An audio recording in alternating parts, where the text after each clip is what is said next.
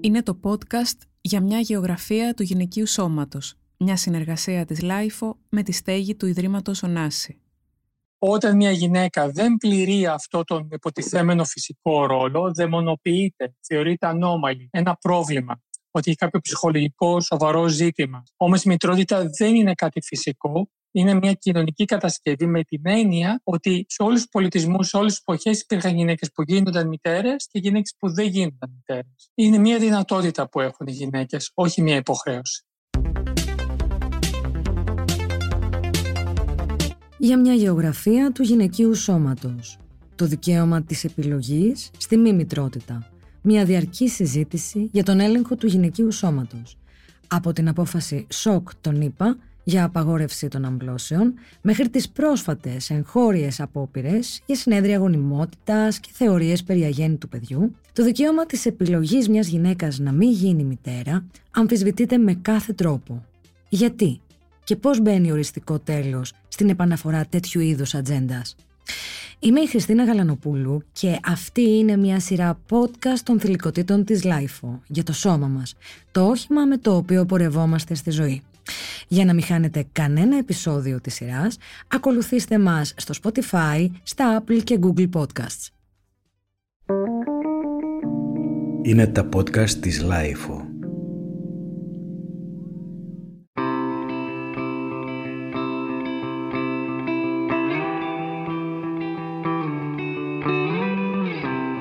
Υπάρχουν μερικά ζητήματα που αν τεθούν ανοιχτά, με ειλικρίνεια και χωρίς αναπολογητικό ύφος από μία γυναίκα, μπορούν να προκαλέσουν βραχικύκλωμα στους συνομιλητές της, ακόμη και τους πιο καλοπροαίρετους. Ένα από αυτά είναι η απόφαση να μην αποκτήσει παιδιά.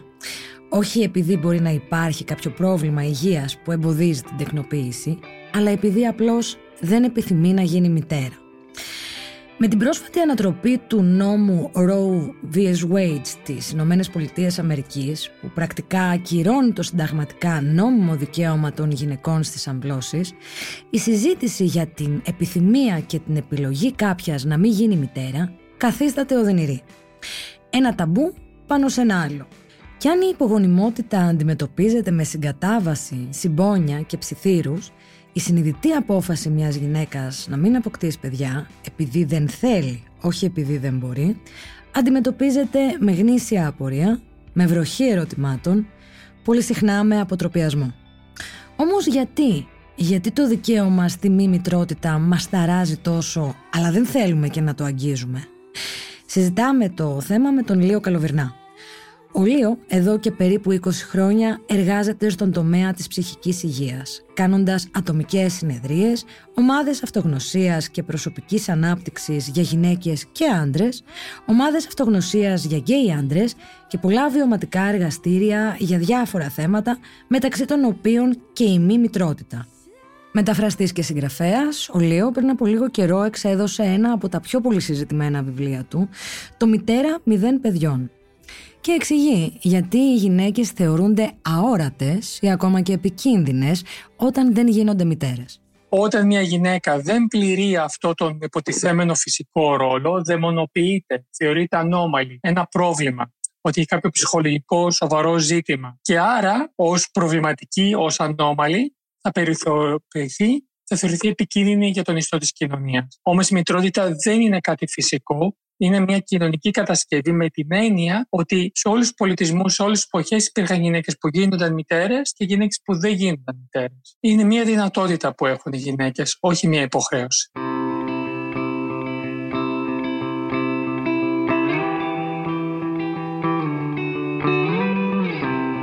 Πώς καταφέραμε όμως να συζητάμε ανοιχτά αυτές τις δεύτερες σκέψεις μας για τη μητρότητα αλλά και να ομολογούμε πλέον ότι ναι, αγαπάμε τα παιδιά μας, αλλά πολύ συχνά αισθανόμαστε κάτι που μοιάζει με μετάνιωμα. Θα ξεκινήσω με το πρώτο ερώτημα ότι είναι πάρα πολύ πρόσφατο στην ιστορία της ανθρωπότητας που οι γυναίκες έχουν πλέον μια πραγματική επιλογή να μην γίνουν μητέρε. Μέχρι την έλευση του αντισυλληπτικού χαπιού και δηλαδή της πρώτης ασφαλούς και αξιόπιστης μεθόδου αντισύλληψης, δεν ήταν εφικτό για τις γυναίκες να παραμείνουν χωρίς παιδιά. Ήταν εξαιρετικά δύσκολο, εκτός εάν μόναζαν. Οπότε είναι πολύ περισσότερο στην ιστορία της ανθρωπότητας, ειδικά για τις γυναίκες, αλλά και για τους άντρες, να μπορούμε να παραμείνουμε άτεκτοι εφόρου ζωής, χωρίς να κινδυνεύουμε να περιθωριοποιηθούμε στον ίδιο βαθμό όπως στο παρελθόν. Χάρη στον μεγαλύτερο εξαστισμό, χάρη στην σεξουαλική επανάσταση και χάρη φυσικά και στο γυναικείο κίνημα απελευθέρωσης, που έδωσε στις γυναίκες τη δυνατότητα να μπορέσουν να πραγματώνονται και μέσα από άλλες αρένες και όχι μόνο μέσα από τη μητρότητα. Οπότε, όλο και περισσότερες γυναίκες, καθώς αυξάνεται και το οικονομικό τους επίπεδο και το μορφωτικό τους επίπεδο, μπαίνουν στην αγορά εργασίας πιο ισότιμα, πιο εύκολα από ό,τι στο παρελθόν, σιγά σιγά ανακαλύπτουν ότι ε, εγώ μπορώ να αυτοπραγματοθώ και να ζήσω μια καλή ζωή και χωρί να έχω κάνει παιδιά. Δεν υπάρχει μόνο αυτό ο ορίζοντα στη ζωή μου. Ενώ στο παρελθόν ήταν ελάχιστε γυναίκε που μπορούσαν να το, να το πραγματοποιήσουν αυτό και κινδύνευαν ακόμα και με επιπινή θανάτου με το να μην, μην παντρευτούν ή να μην κάνουν παιδιά ή να εξωστρακιστούν τελείω από τον κοινωνικό ιστό. Οπότε είναι μια πολύ πρόσφατη εξέλιξη και βλέπουμε παγκοσμίω ότι σε όλε τι χώρε, σε όλα τα κράτη, όταν αυξάνεται το μορφωτικό επίπεδο το γυναικό και το οικονομικό επίπεδο, μειώνονται οι γεννήσεις. Οι γυναίκε κάνουν λιγότερα παιδιά σε μεγαλύτερη ηλικία. Όσον αφορά το δεύτερο ερώτημα για το κατά πόσο υπάρχουν μητέρες οι οποίες μετανιώνουν για το ότι έγιναν μητέρες, Εκεί θεωρώ ότι είναι σημαντικό να κάνουμε μια διάκριση μεταξύ της αμφιθυμίας που έχουν πάρα πολλές μητέρες όσον αφορά τη μητρότητα και αυτό αφορά πτυχές της μητρότητας, πτυχές της γονεϊκότητας. Μπορεί να αφορά π.χ. το χρονισμό. Άργησα πολύ να κάνω παιδί, παρά έκανα μικρή παιδί. Μπορεί να αφορά τον αριθμό των παιδιών. Δεν έπρεπε να κάνει τρία παιδιά, καλύτερα να κάνει ένα ή δύο. Μπορεί να αφορά την επιλογή του συντρόφου λάθος σύντροφος αυτός δεν είναι καλύτερη γονεϊκότητα, δεν τη ζω με τον καλύτερο δυνατό τρόπο λόγω αυτού του συγκεκριμένου συντρόφου. Ή άλλες πτυχές της μητρότητας, όπως το ότι έχω αναγκαστεί να απεμπολίσω ένα μεγάλο κομμάτι των δικών μου ενδιαφερόντων για χάρη της γονεϊκότητας. Αυτό δεν σημαίνει ότι μετανιώνουν συνολικά για τη μητρότητα, συνολικά για το ότι έγιναν μητέρες, αλλά για συγκεκριμένες πτυχές. Και κατά τα υπόλοιπα, θεωρούν ότι είναι μια επιλογή που θα την έκαναν ξανά και ξανά. Η μητρική αμφιθυμία, που έχει μελετηθεί μέσα από διάφορες έρευνες, είναι κάτι απόλυτα φυσιολογικό και σιγά σιγά επιτρέπεται όλο και πιο πολύ κοινωνικά, τουλάχιστον σε ανώνυμα φόρουμ, αλλά σιγά σιγά και επώνυμα, οι γυναίκες, οι μητέρες να μπορούν να εκφράζουν αυτή την επιθυμία. Ναι, αγαπάω το παιδί μου, αλλά δεν τρελαίνομαι συνέχεια να είμαι με το παιδί μου. Και είναι OK αυτό. Μια πρώτη τέτοια, νομίζω, έκορη αμφιθυμίας ήταν στον εργασμό της Αγελάδας στην ταινία, που για πρώτη φορά αναφέρθηκε εκεί πέρα σε μια mainstream ταινία ότι οι μητέρες μπορεί να θέλουν και λίγο να σφάξουν το παιδί τους πότε-πότε. Αυτή λοιπόν η μητρική αμφιθύμια είναι κάτι απόλυτα φυσιολογικό, κάτι ανέκαθεν το ζούσαν οι γυναίκες. Ειδικά όμως τα τελευταία περίπου 100 χρόνια που η μητρότητα έχει αλλάξει σημασία, επειδή η έννοια του παιδιού έχει αλλάξει πάρα πολύ σχέση με παλιότερες εποχές, που τα παιδιά δεν είχαν καμία σπουδαιότητα. Δεν θεωρούνταν κανονικοί άνθρωποι, οπότε δεν τους δίναμε καμία σημασία ή ελάχιστη σημασία. Ενώ τώρα τα παιδιά θεωρούνται κάτι εξαιρετικά έφραστο, εξαιρετικά πολύτιμο, που χρήζει της προστασίας μας συνέχεια. Οπότε για να βαθμιστεί και ο ρόλος του παιδιού και ο ρόλος των, των γυναικών των μητέρων. Οπότε μια μητέρα που αισθάνεται αφιθυμία για το παιδί της θεωρείται ότι έχει πρόβλημα. Αυτό σιγά σιγά λοιπόν αλλάζει. Αφήνουμε λοιπόν την μητρική αφιθυμία στο πλάι και πάμε στις κάποιες μητέρες, δεν είναι πάρα πολλές, είναι περίπου γύρω στο 2% του πληθυσμού, που μετανιώνουν συνολικά για το ότι έγιναν μητέρες. Αγαπάνε το παιδί τους ή τα παιδιά τους Όμως μετανιώνουν πικρά το ότι έγιναν μητέρες γιατί είναι ένας πολύ λάθος ρόλος. Έχουν προδώσει τον εαυτό τους. Κάποιες θεωρούν ότι έχουν βιαστεί μέσα από αυτό, μέσα από τη μητρότητα. Δεν τους αρέσει καμία πτυχή της μητρότητας και μετανιώνουν συνολικά για το βίωμα της μητρότητας. Χωρίς να σημαίνει όμως ότι θέλουν να, να μην υπάρχουν τα παιδιά τους ή με κάποιο τρόπο να εξαφανιστούν τα πραγματικά παιδιά. Θα θέλαν όμως να μην είχε συμβεί αυτό ευθύς εξ αρχής.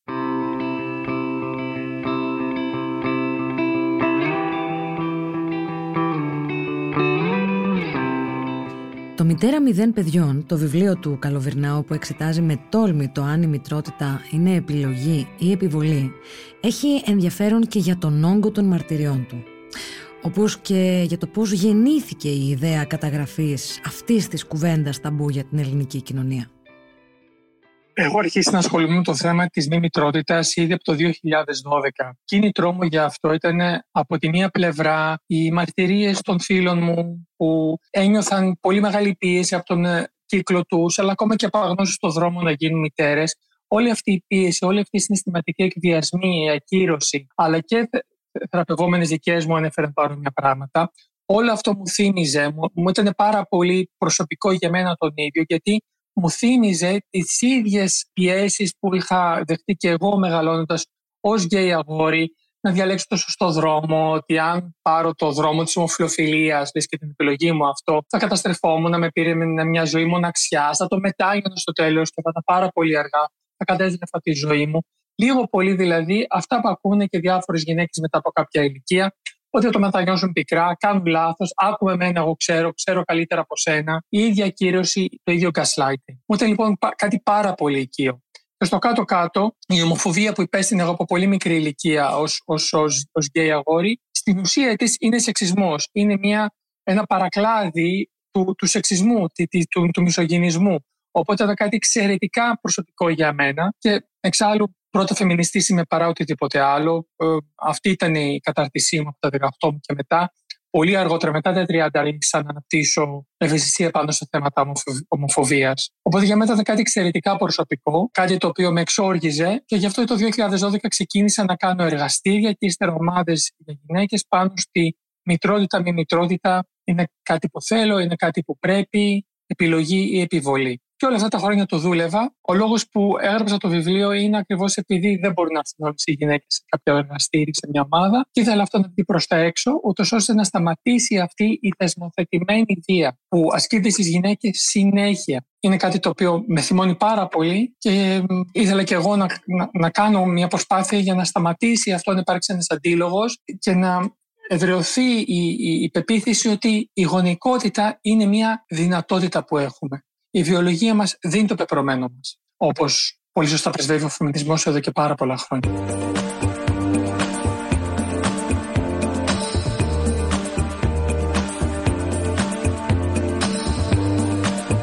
Και ενώ για πρώτη φορά συζητάμε χωρίς περιστροφές για το δικαίωμα στη μη μητρότητα, απ' άκρη άκρη του κόσμου ανεβαίνουν τα κινήματα περί αστυνόμευσης του γυναικείου σώματος, αυξάνονται οι χώρες στις οποίες απαγορεύεται με αυστηρούς νόμους η άμβλωση, αλλά και στα μέρη μας συμβαίνουν διάφορα γραφικά μεν, ανησυχητικά δε όπως το διαβόητο συνέδριο γονιμότητας που καταπνίγηκε από την οργή και τη χλέβη της κοινωνίας, τη θεωρία περί αγέντου παιδιού και άλλα παρόμοια.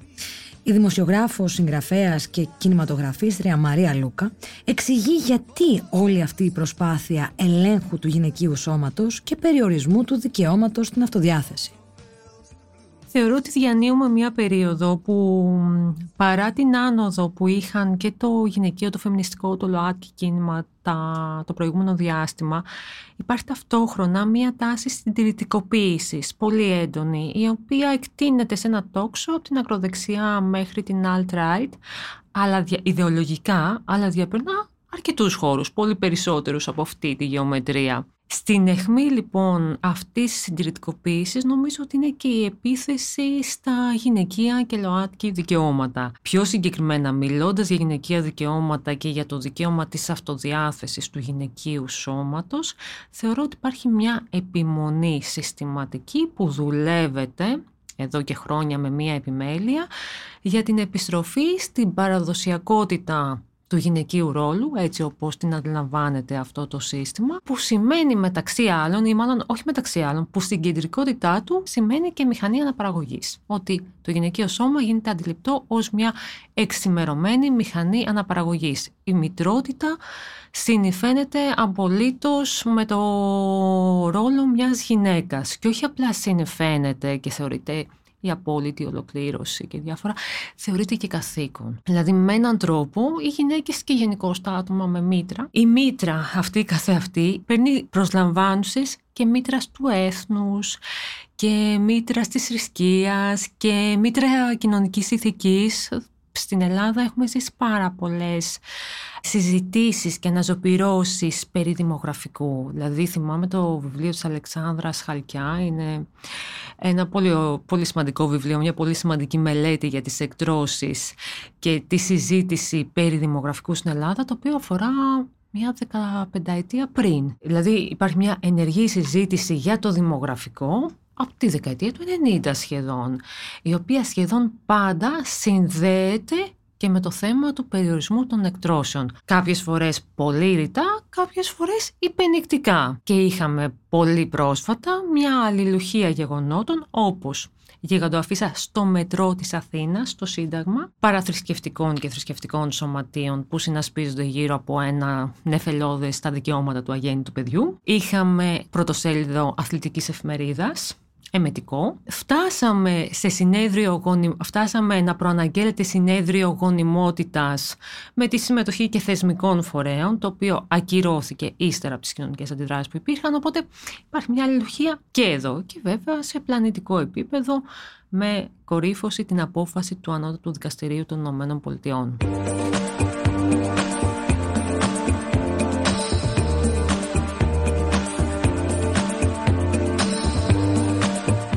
Υπάρχει κάποια σύνδεση όμως ανάμεσα στον ε, φιλετισμό, τη λευκή υπεροχή και αυτές τις ενέργειες ελέγχου της μητρότητας; Σίγουρα νομίζω ότι διαπλέκεται και με ζητήματα φιλετισμού. Και όχι μόνο και το συγκεκριμένο και άλλα θέματα έχουν μια διαπλοκή φίλου και φιλής ή εθνότητας. Οπότε στο πλαίσιο και του τραμπισμού και όλης της ρητορικής για μια μεγάλη Αμερική γενναία η οποία θα προτάσει τη Λευκή Αμερική στην ηγεμονία της και στο επίκεντρό της, ναι, τους ενδιαφέρει πάρα πολύ, θέλουν να έχουν Αμερικανάκια, θέλουν να έχουν αυτό που εννοούν οι ίδιοι ως Αμερικανούς πολίτες με βάση το δίκαιο του αίματος και όχι με βάση μια πολυφιλετικότητα που είναι γεγονός στις ΗΠΑ και παντού και σε όλο τον κόσμο. Αυτό όμως περνάει μέσα από τον έλεγχο του γυναικείου σώματος. Ξεκάθαρα. Και εδώ πέρα για το δημογραφικό, όπως συζητάγαμε νωρίτερα, αυτό είναι το πρόταγμα, ότι έχουμε, γεννάμε λιγότερο και οι εχθροί μας, το λέω εντός εισαγωγικών προφανώς, οι γείτονές μας με τους οποίους κατά καιρούς αναμοχλεύουμε διάφορες εντάσεις και τους θεωρούμε εσαί και αιώνια εχθρούς, γεννάνε περισσότερα παιδιά. Και υπάρχει ζήτημα το οποίο παίρνει χαρακτηριστικά μιας εθνικής απειλής.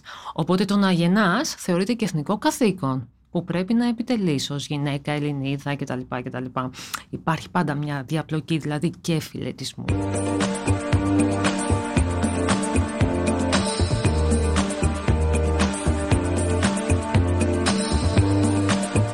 Εξαιρετικά σκοτεινά και δυσόδη όλα αυτά που συμβαίνουν σε Αμερική και Ευρώπη. Όμως πόσο μας αφορούν, πόσο εύκολο είναι να έρθει στην ελληνική ατζέντα και στο ελληνικό έδαφος αυτός ο ζώφος; Και τι κάνουμε για να περιφρουρήσουμε το αναφέρετο δικαίωμα στο σώμα μας; Θεωρώ ξεκάθαρο ότι χρειάζεται μια αυξημένη εγρήγορση, επαγρύπνηση, ένα συντονισμός ενημερωτικός αλλά και σε επίπεδο ανάδειξης θεμάτων και λόγου. Γιατί πριν από κάποια χρόνια αν κάποιος μας έλεγε ότι θα φτάσουμε σε ένα σημείο στην Μητρόπολη του Δυτικού κόσμου, στις Ηνωμένες Πολιτείες Αμερικής, να το ανώτατο δικαστήριο να οδηγηθεί σε μια τόσο οπισθοδρομική ρύθμιση, δεν θα το πιστεύαμε. Θα λέγαμε, και υπάρχουν κίνδυνοι, υπάρχουν πανταπλές, υπάρχουν διάφοροι που επιβουλεύονται αυτό το δικαίωμα δικαίωμα, αλλά δεν θα φτάσουμε μέχρι εκεί γιατί θεωρούμε ότι έχουμε πάρει μία πορεία προς τα μπροστά, μία πορεία προόδου. Αυτό δεν ισχύει όμως. Δηλαδή η ροή της ιστορίας δεν είναι ποτέ γραμμική. Πάντα μπορεί να ανατραπούν και κατοχυρωμένα πράγματα και κατοχυρωμένα δικαιώματα και κατακτήσεις και να βρεθούμε πάρα πολύ πίσω. Το ίδιο λοιπόν ε, που είναι ένα σοκ, έτσι είναι ένα σάστισμα και αυτό που συνέβη στην Αμερική και ένα ταρακούνημα θεωρώ για όλες μας. Και για εδώ προφανώς ξέρουμε ότι και εδώ ομάδες που μπορεί στα μάτια μας να φαντάζουν περιθωριακές, ενδεχομένως και λίγο γραφικές, ξεκάθαρα έχουν στοχοποιήσει το δικαίωμα στην άμβλωση, αλλά αυτό δεν σημαίνει ότι σε μια επόμενη στροφή της ιστορίας, σε κάποια καμπή που θα συντεριάξουν διάφοροι παράγοντες, θα βρεθούμε ξαφνικά σε μια πολύ μεγάλη και πολύ αλγινή ανατροπή. Γι' αυτό χρειάζεται διαρκώς να είμαστε σε μια επαγρύπνηση και να έχουμε υπόψη μας ότι τα δικαιώματα δεν είναι για πάντα. Είναι κάτι το οποίο το επαναδιαπραγματευόμαστε και το επαναδιεκδικούμε καθημερινά και χρειαζόμαστε γι' αυτό και συμμαχίες και λόγους και να αποδομούμε διαρκώς μια σειρά από αντιεπιστημονικά μυθεύματα τα οποία κυκλοφορούν από εδώ και από εκεί και να επανοικιοποιούμαστε και την ιστορία των γυναικών. Γιατί είναι πάρα πολύ σωστό να πληροφορηθεί ο κόσμος, δεν το ξέρει απαραίτητα, ότι την περίοδο που οι εκτρώσεις ήταν παράνομες στην Ελλάδα αυτό που κατά βάση συνέβαινε είναι γυναίκες που μπορεί να είχαν μια οικονομική δυνατότητα προσέφευγαν σε ιδιωτικά ιατρία πάντα με τον κίνδυνο πολύ γρήγορα, πάρα πολύ βιαστικά ότι μπορεί να είναι η αστυνομία απ' έξω. Και γυναίκες που δεν είχαν αυτή τη δυνατότητα ή που μπορεί να κατάγονταν από επαρχιακές πόλεις που δεν είχαν ανεπτυγμένα ιατρικά δίκτυα αναγκάζονταν να κάνουν εκτρώσεις με τρόπους ανατριχιαστικούς, επικίνδυνους. Δεν έχουμε εικόνα καν αυτή τη στιγμή. Δεν έχει μελετηθεί το πόσες γυναίκες υπέστησαν ανεπανόρθωτες βλάβες πέρα από τον σωματικό και ψυχικό κλονισμό ούτως ή άλλως μέσα από αυτή τη διαδικασία. Αυτό χρειάζεται να το μάθουμε, να το μελετήσουμε, να το αναδείξουμε και να αναδείξουμε το δρόμο μέσα από τον οποίο φτάσαμε στην κατοχήρωση αυτού του πολύ σημαντικού δικαιώματος.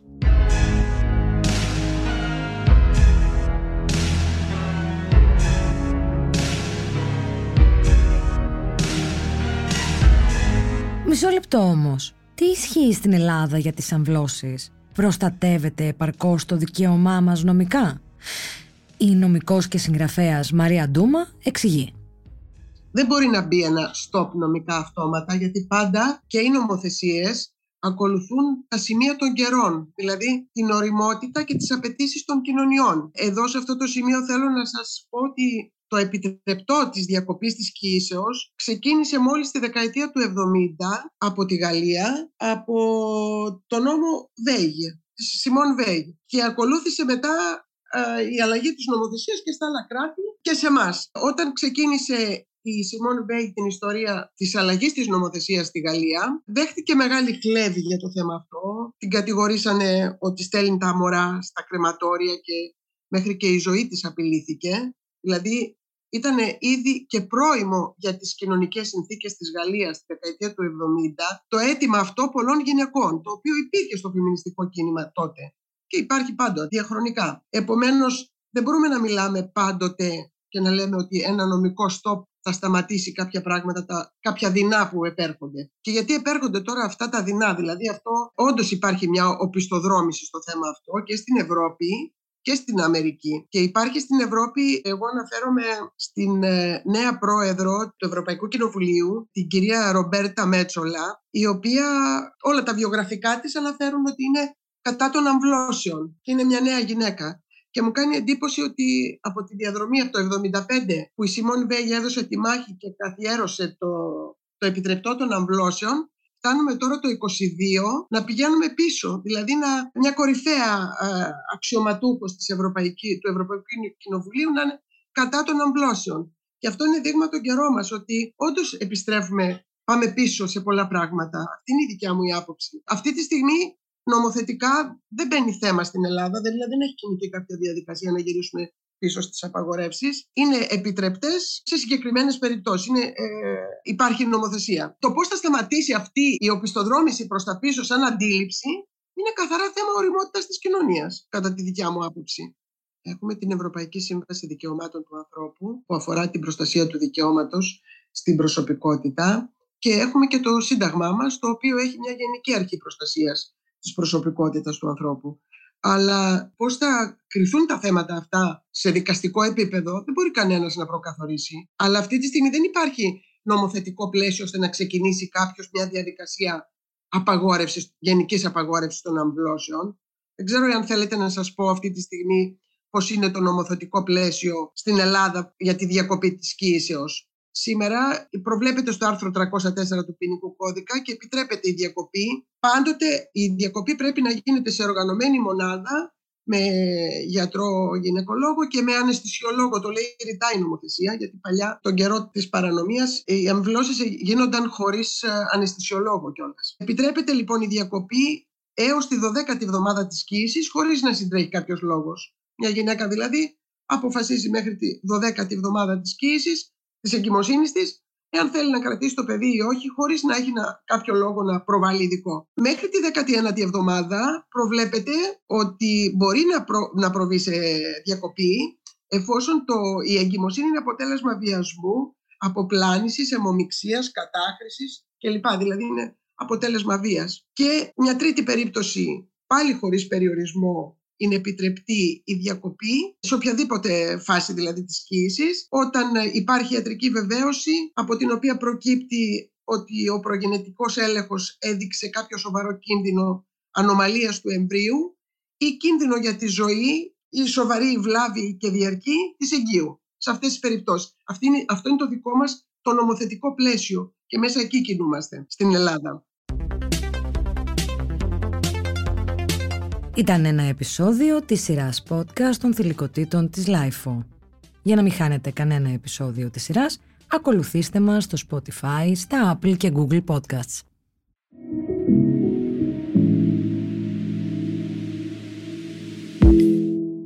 Ήταν το podcast για μια γεωγραφία του γυναικείου σώματος, μια συνεργασία της LIFO με τη στέγη του Ιδρύματος Ωνάση.